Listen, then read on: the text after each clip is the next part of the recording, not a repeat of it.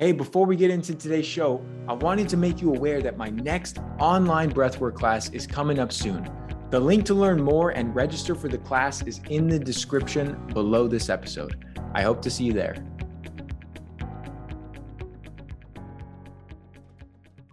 Welcome back to the show. Ryan Kennedy here. I am talking today about juicing. Most people think it's a fad. I did. I thought juicing was a waste of time and energy and resources. I mean, why would you throw away all that fiber? You know, that's the biggest thing you hear people say. So today I'm going to talk about the legitimacy of actual juicing of, of fruits and vegetables. And, you know, the most important question is it all it's cracked up to be? And so in today's episode, I'm going to touch on some of the health benefits of juicing, the common mistakes most people make that you're going to want to avoid, and what you really need to know to optimize this practice. So, what are the health benefits of juicing? First of all, you got to look at the fact that you get a large volume of nutrient dense plants in a way that's very easy to consume. You know, most people don't get nearly enough fruits and vegetables in their diet. And I don't blame them, mm, especially with vegetables. Most people will agree they're not always the best tasting things. But I will say Juicing is a way to get those non-starchy vegetables in without having to choke down huge salads, which can oftentimes be not the most pleasant thing. And because you're removing the fiber, while this is quoted as being, you know, oh, you need more fiber, fiber is actually a double-edged sword. Many people benefit from some degree of fiber in their diet, but raw vegetable fiber, especially, is very hard to digest and can actually cause a lot of gastrointestinal issues in people. And so, while fiber can be good, it can also impede the nutrient absorption of vegetables. It can cause a lot of bloating and gas in the small intestine for a lot of folks. And so, what I find is when you pull out the fiber and you just juice the vegetable, you're able to absorb a lot of those micronutrients much more easily. And it leaves your gut feeling really light. It doesn't leave people feeling bloated. And I know when I made that switch, it was a huge step in the right direction for my digestion. Uh, and you're also getting all that structured water, which is very hydrating. You know, most people understand that there's naturally occurring water in things like cucumber and celery and, and these plant foods.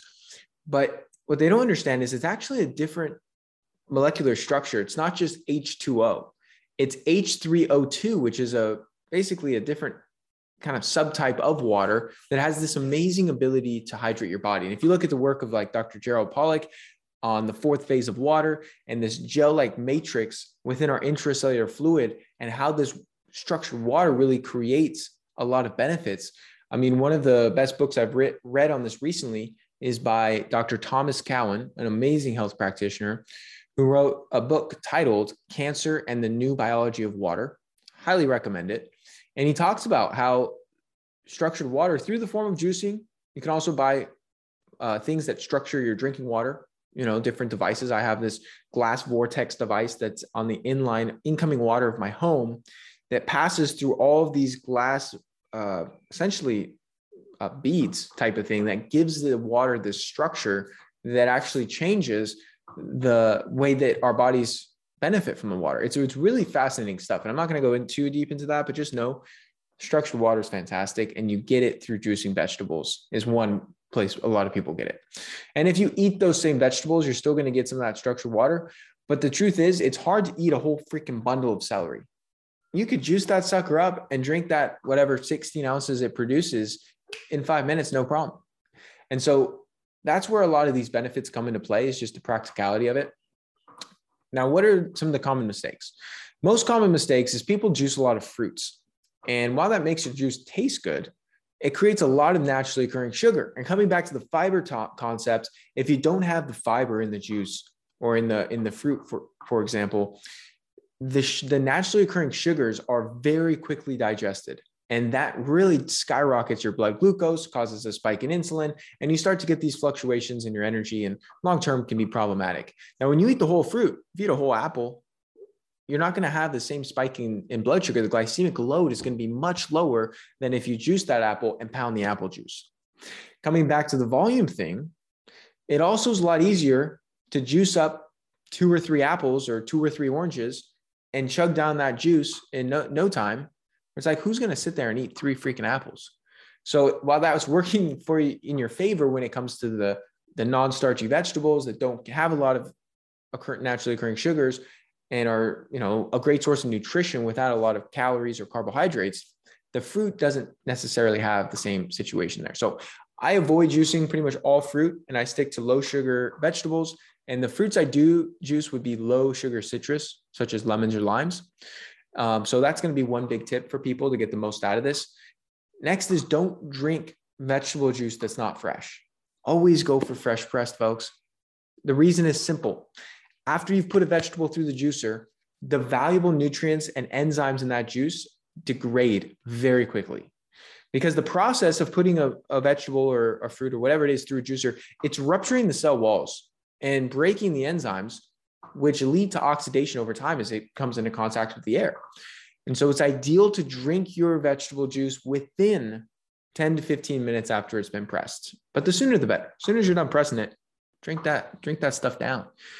Now, it doesn't mean that vegetable juice that's been sitting in your fridge for a few hours in a bottle is going to be worthless. You're still going to have a lot of the minerals because those are very stable. You're still going to have some of the structured water, but you're going to have pretty much no enzymes because all the active enzymes are no longer uh, alive. And then you're also going to have a degrading of a lot of these uh, vitamins that are not as stable uh, as the minerals. And so that's why I never recommend anyone buy store bought juice in a bottle that's often pressed through a juicer long before you buy it, either the day before, so it's been many, many hours, or days or even weeks before. So you're basically just getting expensive water with some minerals uh, at that point because it's just not a lot left in it if it's been in a bottle for weeks. And so if you don't want to make your own juice, which I totally respect, it can be a little bit tedious and then you got to clean the juicer, which I will say, one note on this you rinse that puppy out, throw it in the dishwasher. It's about a three minute process to clean your juicer. If you don't have a dishwasher, forget that advice. But if you do have one, like a lot of people do, and you do that process, I found I, I juice up vegetables probably two or three times a week uh, for my girlfriend and I. And we don't have too much trouble keeping our juicer clean. It's it's not a timely process. If you leave it for like a day, then you got to really scrub all that fiber off. But if you rinse it right after, throw it in the dishwasher, it's pretty simple. Um, and then another pro tip to slow the oxidation or degradation of your juice is to add ice to the container you juice your vegetables in. Keeping it cold, cold temperature, and airtight containers are two things that'll slow oxidation. It won't stop or prevent it, but it will slow it down. Um, so that's another thing. If you were going to juice up some stuff and drink it in a few hours, put it some, put it in some ice, put it in like a lid, uh, airtight container with like a jar with a lid, pop it in the fridge. That's going to be your best bet.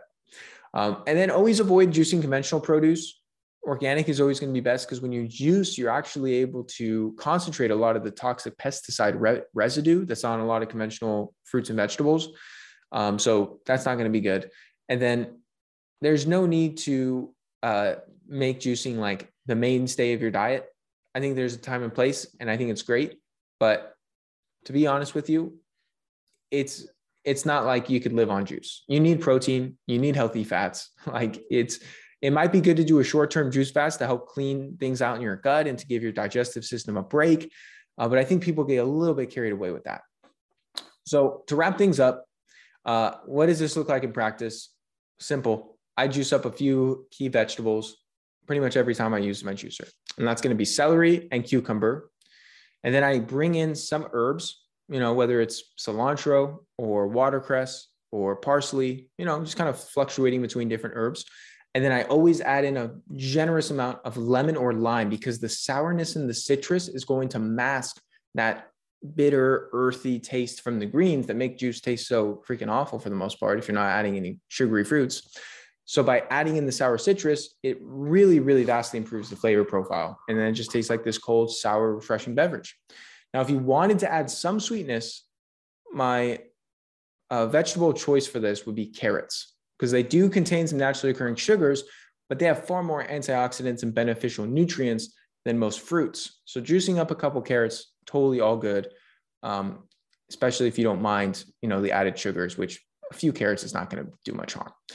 So that's the key takeaways, folks. Hope you found some tips in this and uh, hope you get some juice going because it has a lot of benefits, not a lot of downsides when done right. Thank you so much for tuning into today's episode. If you found it helpful, please share it along to anyone else you believe it can serve.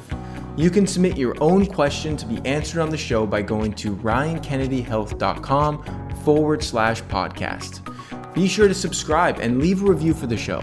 Your feedback helps to support me on my mission to positively impact as many people as possible with this information.